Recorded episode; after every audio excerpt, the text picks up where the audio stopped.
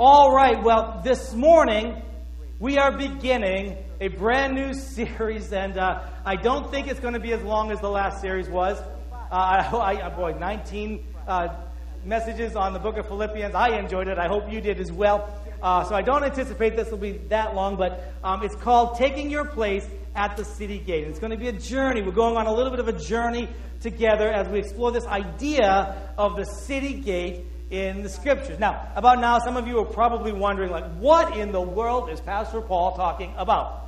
I mean, what in the world is he talking about these city gates? I mean, we don't have city gates here. Our, our, our, city isn't surrounded by walls with gates. It's not built that way anymore. And besides, even if we had city gates, why would I want to sit in one? Right? Well, those are all good questions. So let's explore it a little bit. In ancient Israel, the city gate is where all the stuff of the city happened. Everything that was going on, not everything, but a lot of the stuff that was going on happened in the city gate simply because of the architecture, the design of the city. People were funneled to the city gate. So if you're going to be coming into the city, you came through the city gates. If you're going out of the city, you go through the city gates. And uh, uh, because of that, all the traffic, all the people activity at the city gate, the area in and immediately surrounding the city gate became a natural place for people to gather for all kinds of activities to take place. I mean, if you were looking for a nice, quiet place to take a nap, the city gate was not for you. You should just stay at home on your farm under your sycamore fig tree and have a nice nap, right? But the city gate was often bustling with activity. So commerce happened there. I mean, it's only natural. If you needed to sell stuff, where do you go? You go where the people are. There was no, you know, uh, Amazon delivery or anything like that back then, right? You had to go where the stuff was being sold. You had to sell your stuff where the people are. So um, it was natural for people to set up and sh- shop and sell food and clothing and whatever else they had to sell, right? Uh, an example of this can be found in Nehemiah, where Nehemiah said, "Hey, you're not going to be selling stuff in the city gate uh, on the Sabbath." And it says these people showed up anyway by the city gates the night before waiting, and he went to them and said, Hey, listen, you got to leave here. If you come here again, I'm going to lay hands on you.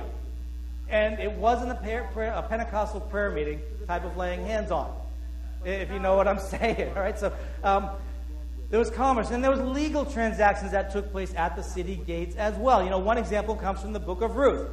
Boaz wanted to marry Ruth, but in their culture, there was this thing called the kinsman redeemer, and uh, because she was a widow, the closest relative had the legal right to marry Ruth. So he goes to the city gate, gathers all the elders there, and there's this legal transaction that takes place at the city gate uh, where Boaz obtained the right to marry Ruth, and then they got married and lived happily ever after. They did. You read it. Okay, uh, and okay, so the city gate is where you would go to get news about what's happening in the city. You would find out if the elders had made any proclamations for the city, or if there was any danger that was coming to the city. It's where you might uh, get together and discuss what was happening, right? Because they didn't have Facebook. They needed to spend some face time with people, right? And so um, they would discuss things going on. And then justice took place at the city gates as well. The elders of the city would meet there. And so when some dispute arose, someone complained that somebody stole their ox or stole their sheep or, or, or, or something, they would bring the case to the city gates where the elders would hear the case and then they'd render a decision, right? And uh, an example of that can be seen and when Joshua allotted all of the of the cities, he assigned several cities of refuge in case you know someone accidentally killed somebody or something, so that the, uh, the we wouldn't have a mob mentality. Instead, this person could flee to the city of refuge, and it says that they would gather the elders at the city gate, and they would hear the case before this impartial, you know, jury, so to speak. You know, you couldn't just have uh, this stuff going on, right? Uh, that, that was just kind of a mob rule type of thing. You know, the Avenger of Blood, it said in, in, in those days, right? And so justice would happen. And because of this, because of all these things, culture and the spiritual temperature of the city is often set at the city gates. And the idea is that, that these elders who are running the city should be godly, God fearing people who honored the Word of God and so cherished the things of the Word of God. Things like truth and godliness and justice and mercy and, and things that are noble and pure and praiseworthy. All, all the things that build up a culture. Look at the scripture from Proverbs 29. It says this When the righteous thrive, the people rejoice. But when the wicked rule, the people groan. When the righteous thrive, the people rejoice. But when the wicked rule, the people groan. Now think about that for a second. God says when the righteous thrive, when, when things that are good and honorable and true and noble and right and pure and lovely and admirable and praiseworthy, right? When, when these things thrive, right, then people rejoice. And we could show you this over and over again from the scriptures and, and from history uh, how this is true. When the culture of the city gates is, so to speak, is characterized by righteousness and right things before God's eyes, the culture tends to thrive. Now, that doesn't mean that there aren't any things in the culture, that the culture was perfect, or there aren't any bad things that ever happened, or there aren't any challenges that ever happened, or injustices to deal with. It just means that the culture that is characterized by these things tends to thrive. And another scripture says it like this in Proverbs 14 Righteousness exalts a nation, but sin condemns any people. Look at this passage here uh, in 2 Samuel chapter 23. You know, there's this interesting passage um, here in verses 1 to 4, and I, and I, want to take a look at it for a second. It's about King David. And you know, King David um, was Israel's greatest king. I mean, he had his problems. He wasn't perfect by, by, any, by any stretch of the imagination. But he, he and the culture during his reign was generally God fearing, God honoring, uh, and God worshiping, and what they're characterized by this worship of the one true God, right? And in these verses, we're near the end of David's life. And it says in verse 1, it says, These are the last words of David, the inspired utterance of David, son of Jesse, the utterance of the man exalted by the Most High, the man anointed by God, by the God of Jacob, the hero of Israel's All right, so so Israel's greatest king is about to say something, and, and these are the, his last words on earth. So so what wisdom is he going to give us with his with his dying breath, with his last words? Right, going on, verse two, he says, "The Spirit of the Lord spoke through me; His word was on my tongue."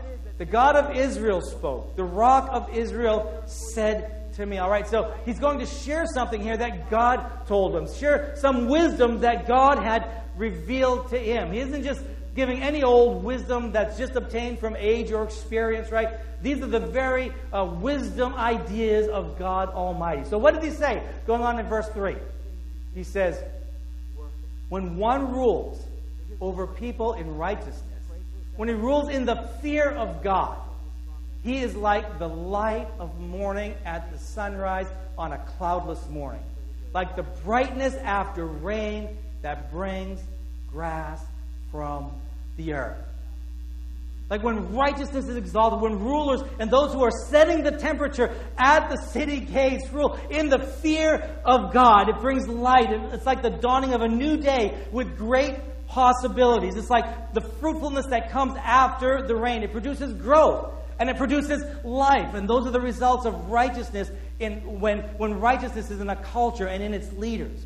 And so these elders at the city gates and the culture coming from the city gates are supposed to be that, supposed to promote all this godliness and the fear of God and the blessing of God and great possibilities for the culture and fruitfulness. But what if it didn't?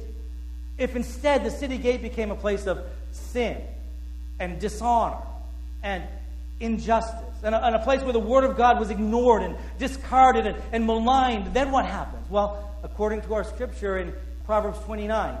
It says, When the wicked rule, the people groan. And in Proverbs 14, sin condemns any people. Another translation says it this way sin is a reproach to any people. And another one says it like this sin is a disgrace to any people. So when the things that happen at the city gate are dishonorable and false and impure and ugly and nasty, it tends to bring reproach, and destruction. And then something else happens as well. Look at it. It's in Proverbs 29, verse 18. It says, Where there's no revelation, people cast off restraint. Where there's no revelation, people cast off restraint. When the Word of God is not informing a culture's morals and norms about how we do business, how we do entertainment, how we do education, how we do government, how we do the family, how we do society. The result is that people throw off restraints in all of these areas or in all of these city gates, if you will. And when the culture casts that off, when, when they cast off the restraints of the Word of God, and they cast off the royal laws that say, love the Lord your God with all of your heart and all your soul and all your mind and all your strength, and love your neighbor as yourself, when they cast off those things, then all the restraints come off as well. And the things that were once universally considered to be and understood to be wrong become accepted and then eventually become the norm. And when that happens, you have one of two things that inevitably happens. Either you end up with this with a stronger and stronger government that is needed to constrain people's actions, or you end up with a situation like that which occurred in the book of Judges where it says that each man did whatever was right in his own eyes. A situation in which what is right is defined entirely by whoever has the most power, like a bully on a playground right, who has the most power and rules until some other bully comes and dethrones him, and then, and then he's ruling. You know, James Madison, our fourth president, said it this way. He's, he's considered the father of our Constitution and, and uh, the author of the Bill of Rights. And he said this He said, We have staked the whole future of American civilization, not upon the power of government, far from it. We have staked the future of all our political institutions on the capacity of mankind for self government, upon the capacity of each and all of us to govern ourselves, to control ourselves, to sustain ourselves according to the Ten Commandments of God. I mean, he's talking about here the same thing that we're talking about. When the city gates become corrupt, when the city gates are corrupt, and when those who sit at the city gates throw off the restraints of the Word of God, it results in less blessing, less favor, less growth, less opportunity, more and more injustice, leading to either a stronger and stronger government response or um, a mob rule by whoever is, are the strongest actors in each area of society, in, in each city gate, if you will, of society. Now, I don't know if you've noticed, but our city gates are crumbling. I mean, and this is not something new. Sometimes you can think it's something new because it's happened so so gradually, like that frog that's in the in the pot that's just turned up really gradually and doesn't jump out as it gets hotter and hotter, right? Because this has been going on for at least 80 years or 100 years or so, at, at least. You know, in the 1940s, we, we said, you know, we can't have the Bible in any of our schools anymore. In the 1960s, we said, we can't have prayer in any of our schools uh, anymore. And, and, and ever since, there's been this, this long march towards trying to eliminate God from all of our city gates and in all of our, our culture. And in some cases, there have even been attempts to reach into the church and try to make it conform to ungodly, unbiblical values, and sometimes to make individual Christians conform to ungodly, unbiblical values. Many of the gatekeepers in our culture have become godless. They lack the fear of God that King David spoke of, and in many cases have become hostile to the Bible and to those who follow Jesus. You know, I say in many, maybe not all, maybe not everybody who sits at our city gates of our culture, but, uh, but in many cases, think about this in entertainment. Many gatekeepers in entertainment have thrown off all restraint and unashamedly promote the lust of the eye, the lust of the flesh, and the pride of life. I don't know how many of you have heard recently, most recent Netflix release called Cuties. Just a few of you have. There's been a big uproar over this because here is a movie that sexualizes 11 year old girls. That's abhorrent. That's disgusting. Somebody else should say amen to that. That's abhorrent and disgusting. And as a response now, I mean, cancellations of Netflix have gone up over eight times just in the past 10 days since they released it on September 10th. But that's not new. That's not like the first thing. Did you know that on Netflix, more than 50% of the, their content that is designated as for teens is rated R or TVMA? Did you know that? Over 50%.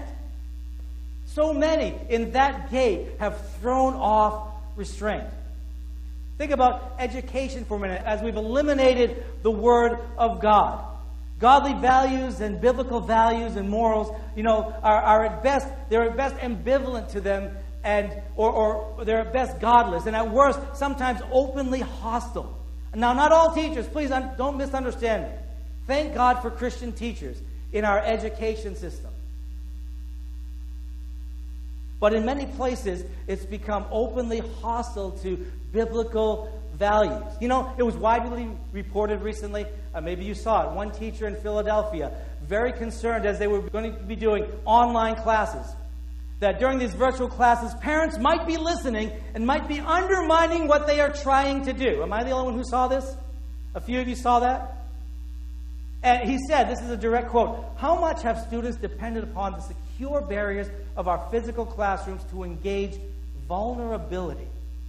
How many of us have installed some version of what happens here stays here to help this? Well, I don't know. I don't know the answer to that question. You know, how many teachers have, have installed that type of an attitude in, in their classrooms? But it seems to this teacher like he believes it's kind of normal. It was the norm. And I have this question. Now, he was talking about there, he was talking specifically about their discussions about um, human sexuality and identity, gender identity. And I have this question why do teachers need to be discussing that in the classroom? I mean, this is not reading, writing, and arithmetic anymore. I know that happens as well, but this is not just only that. You know, and if they do need to discuss it, why do they need to hide it from parents? Now, again, don't misunderstand me. I know there may be many teachers out there who are not doing this and they're, and they're, they're, not, um, they're not hiding it from parents, all right? But in many cases, they are. One school district tried to get parents to sign a waiver that they would not listen to anything going on in their kids' classrooms. And he went on to talk about this um, the danger, the damage that parents can do in their discussions about gender and sexuality as they as the teachers were engaged in the messy work of destabilizing homophobia and transphobia. Now, I don't claim to know the exact extent that all this is going on, you know, but I do know this. We need godly gatekeepers in education. And then government's often hostile as well. And in the family, I don't, I don't even know if you've noticed, the family, God's idea for the family is under attack in our culture as well. Nearly every other area of culture, at every other gate, They've thrown off restraints and biblical morals. When there's no revelation, it says the people throw off restraint. And so, as we proceed through this series, when, when, when we're talking about the city gate and what happens there, uh, the place in our society where culture happens, right? Entertainment, education, commerce, the job site, marketplace, government on all levels, and family church. You know, we're talking about these city gates. And another word that you might use from the scriptures is the marketplace. Like by the time we get to Paul in, in, in Acts, um, he went to what was called the agora or the marketplace. And all of these things that we're talking about happened there. So whether we use the word marketplace or, or the city gates, we're talking about the same thing here. So now it's here, it's at this point that I would just kind of want to stop and, and ask this question so what? I mean, so what? What does this mean for us? What does this have to do with my life here in Lancaster, Pennsylvania? I mean, what does this have to do with my life in hometown USA? And I want to begin to answer that by looking at something Jesus told us in the Sermon on the Mount. And this is really where we're headed. If you've tuned me out this morning, all right, you've been sleeping a little bit, can you tune me back in? Really, right here, okay? This is really what I really, really want you to hear. Some of you are laughing, right? Some of you are trying not to look me in the eye. I can see it right now, right? This is the most well known sermon, probably the most important sermon ever given. And it describes what life is like when you are ruled in here by the kingdom of God. Some people call this the constitution of the kingdom or the Magna Carta of the kingdom. Jesus is saying, This is what it looks like when you live according to the kingdom, the rulership of God. And the verses we're going to look at this morning are chapter 5, verses 13 to 16. But let me set the scene for you just a little bit, all right? If you look at the end of chapter 4, you see that Jesus is talking to a really diverse group of people. There's a large crowd there, and it says that some of them are from Jer- Jerusalem and Judea. They're from those are religious Jews from, from that area, and then there's some more rural Jews from Galilee, and then it says there's all these people from across the other side Euphrates River from a place uh, called the Decapolis. That was a very pagan area, 10 very um, sort of Greek type of cities. And then there was also people from as far away as Damascus in Syria. So it's a very eclectic, very diverse group of people that he's giving uh, this message to. And in the first 16 verses or so, he kind of sets up for the rest of the sermon. These verses are really the foundation of everything else that follows in chapters 5, 6, and 7 in the Sermon on the Mount. And uh, he starts with these famous Beatitudes. And, and a Beatitude is simply a statement of blessing. You'll be blessed if you're like this. You'll be happy if, if you're, like, you're like this. And uh, um, you're familiar with them. And even many non Christians are familiar with them. You'll be happy or blessed if you're poor in spirit, if you're meek if you're merciful, if you hunger and thirst for what is right, if you're pure in heart, if you're a peacemaker, you'll be blessed. And you'll be happy and blessed if you're all of these things. You know, you don't even have to be a Christian to appreciate that, right? I mean, uh, you don't have to be a Christian to appreciate someone who acts like this. I mean, these are really good attributes. But then he says something a little strange, almost out of place, uh, uh really, until you understand it. In the eighth beatitude, he says, Blessed are those who are persecuted because of righteousness, for theirs is the kingdom of heaven. Now, wait a minute. Now, where in the world did this come from? I mean, who's going to be persecuting you because you're meek and you're mild and you're a peacekeeper and because you want to do what is right? Who persecutes people for that? Well, he shows us in the next verse. He goes on and says, Blessed are you when people insult you, persecute you, and falsely say all kinds of evil against you. And Now, why would they be doing that? Going on, he says, because of me. Because of Jesus. Now, why would people want to treat followers of Jesus this way? I mean, honestly, the most, the most positive message in the world is that God so loved the world that he gave his one and only Son, that whoever believes in him should not perish but have everlasting life. I mean, the most positive message in the world is that this is love. Not that we loved God, but that He loved us and gave His one and only Son for us. That, that Jesus came to die for our sins, the just for the unjust, to bring us to God, that we can be with Him forever. That's the most positive, uplifting message ever in the world. So, so why would anybody want to speak evil against anyone with that message? Well, Jesus kind of explained that a little bit more. John chapter 15, starting at verse 18, he said, You know, if the world hates you, keep in mind that it hated me first. If you belong to the world, it would love you as its own. As it is, you do not belong to the world, but I have chosen you out of the world. That is why the world hates you. Remember what I told you a servant is not greater than his master. If they persecuted me, they will persecute you also. If they obeyed my teaching, they will obey yours also. So, in the end, the acceptance or rejection of godly biblical values at the city gates has to do with the acceptance or rejection of the Lord Jesus Christ. And so the question comes well, how are we to respond to this, to this situation that we find ourselves in? I mean, how do we respond when the gatekeepers of our culture have stopped promoting things that are, are true and pure and right and praiseworthy and noble, and instead of promoting the opposite of all that, and are even beginning to oppose the expression of righteousness? And when those gatekeepers are saying all kinds of um, things against you falsely, well, look at these next verses. These are our verses here, verses 13 to 16. He says, You are the salt of the earth. But if the salt loses its saltiness, how can it be made salty again? It is no longer good for anything except to be thrown out and trampled underfoot. You are the light of the world. A town built on a hill cannot be hidden. Neither do people light a lamp and put it under a bowl. Instead, they put it on its stand and it gives light to everyone in the house. In the same way, let your light shine before others, that they may see your good deeds and glorify your Father in heaven. All right, now, here in these verses, Jesus shows us what our response to verses 11 and 12 are supposed to be, right? To, to when people speak all kinds of evil against you because of Jesus. Like, how are you supposed to respond? respond? He says, You're supposed to be two things. You're supposed to be two things. The first is this salt. We are the salt of the earth. Now, what does that mean? You are salt. Now, normally when you think of salt uh, in our culture, we think of like making something a little bit tastier, right? A little bit spicier, right? But in that culture, the primary uh, use for salt was as a preservative because they didn't have ways of preserving food. And so, um, without refrigeration, with, without a freezer, you know, food would go bad pretty fast. And they needed another way to preserve it. So, by adding salt, it acted as a preservative.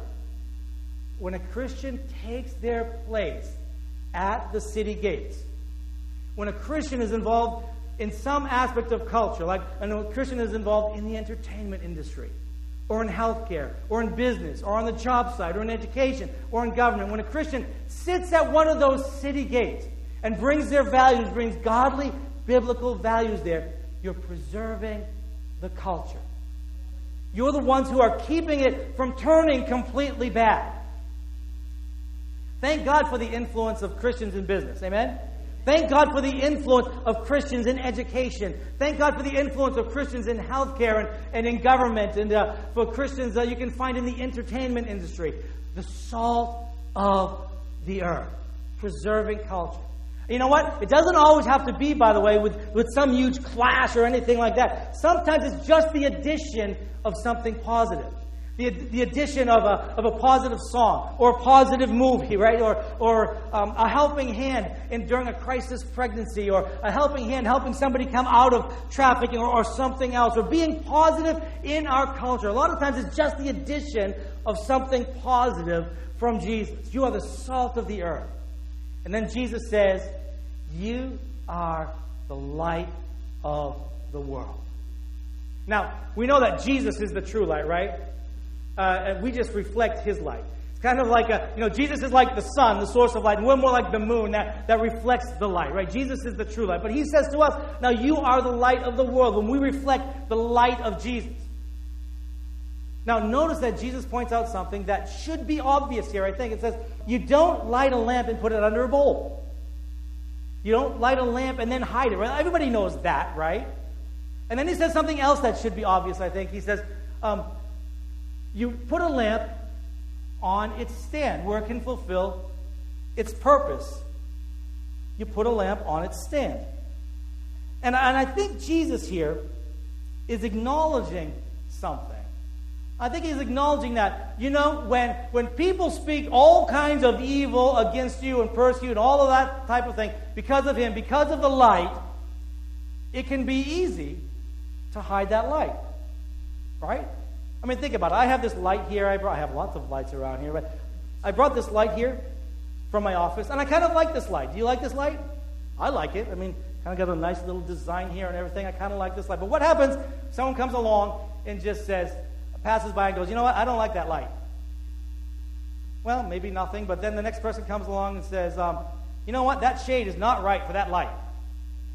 And then someone else comes along and says, you know what? That light doesn't match any of these other lights. You know, why'd you buy that light? Why you got that light? You know, and then someone else comes along and looks inside and says, you know what? You got a 100 watt bulb in there. That's an awful lot of light. You don't really need that much light. Here, how about a 75 watt light instead? You know, and someone else comes along and says, no, a 60 watt light will do. And someone else comes along and says, no, all you really need is a 30 watt light. We don't need that much light. All you need is a 30 watt light. And then someone else comes along and says, why do we need light at all? You know, some people are trying to sleep over here, and then someone else comes along and says, I hate that light. I can't stand that light. Where do you get off shining light all around here?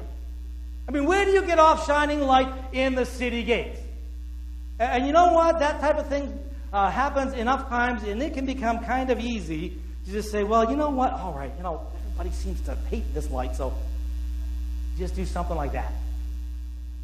And maybe just enjoy the light a little bit, you know, by yourself and maybe with some of your friends who also seem to appreciate the light, you know, because no one else seems to, to, to want the light or appreciate the light. But what does Jesus say? Jesus says, Yes, let your light shine. Let it shine. He said, and, and, and where? Before people. Let it shine everywhere that you go. Let the light of God shine. Don't hide it.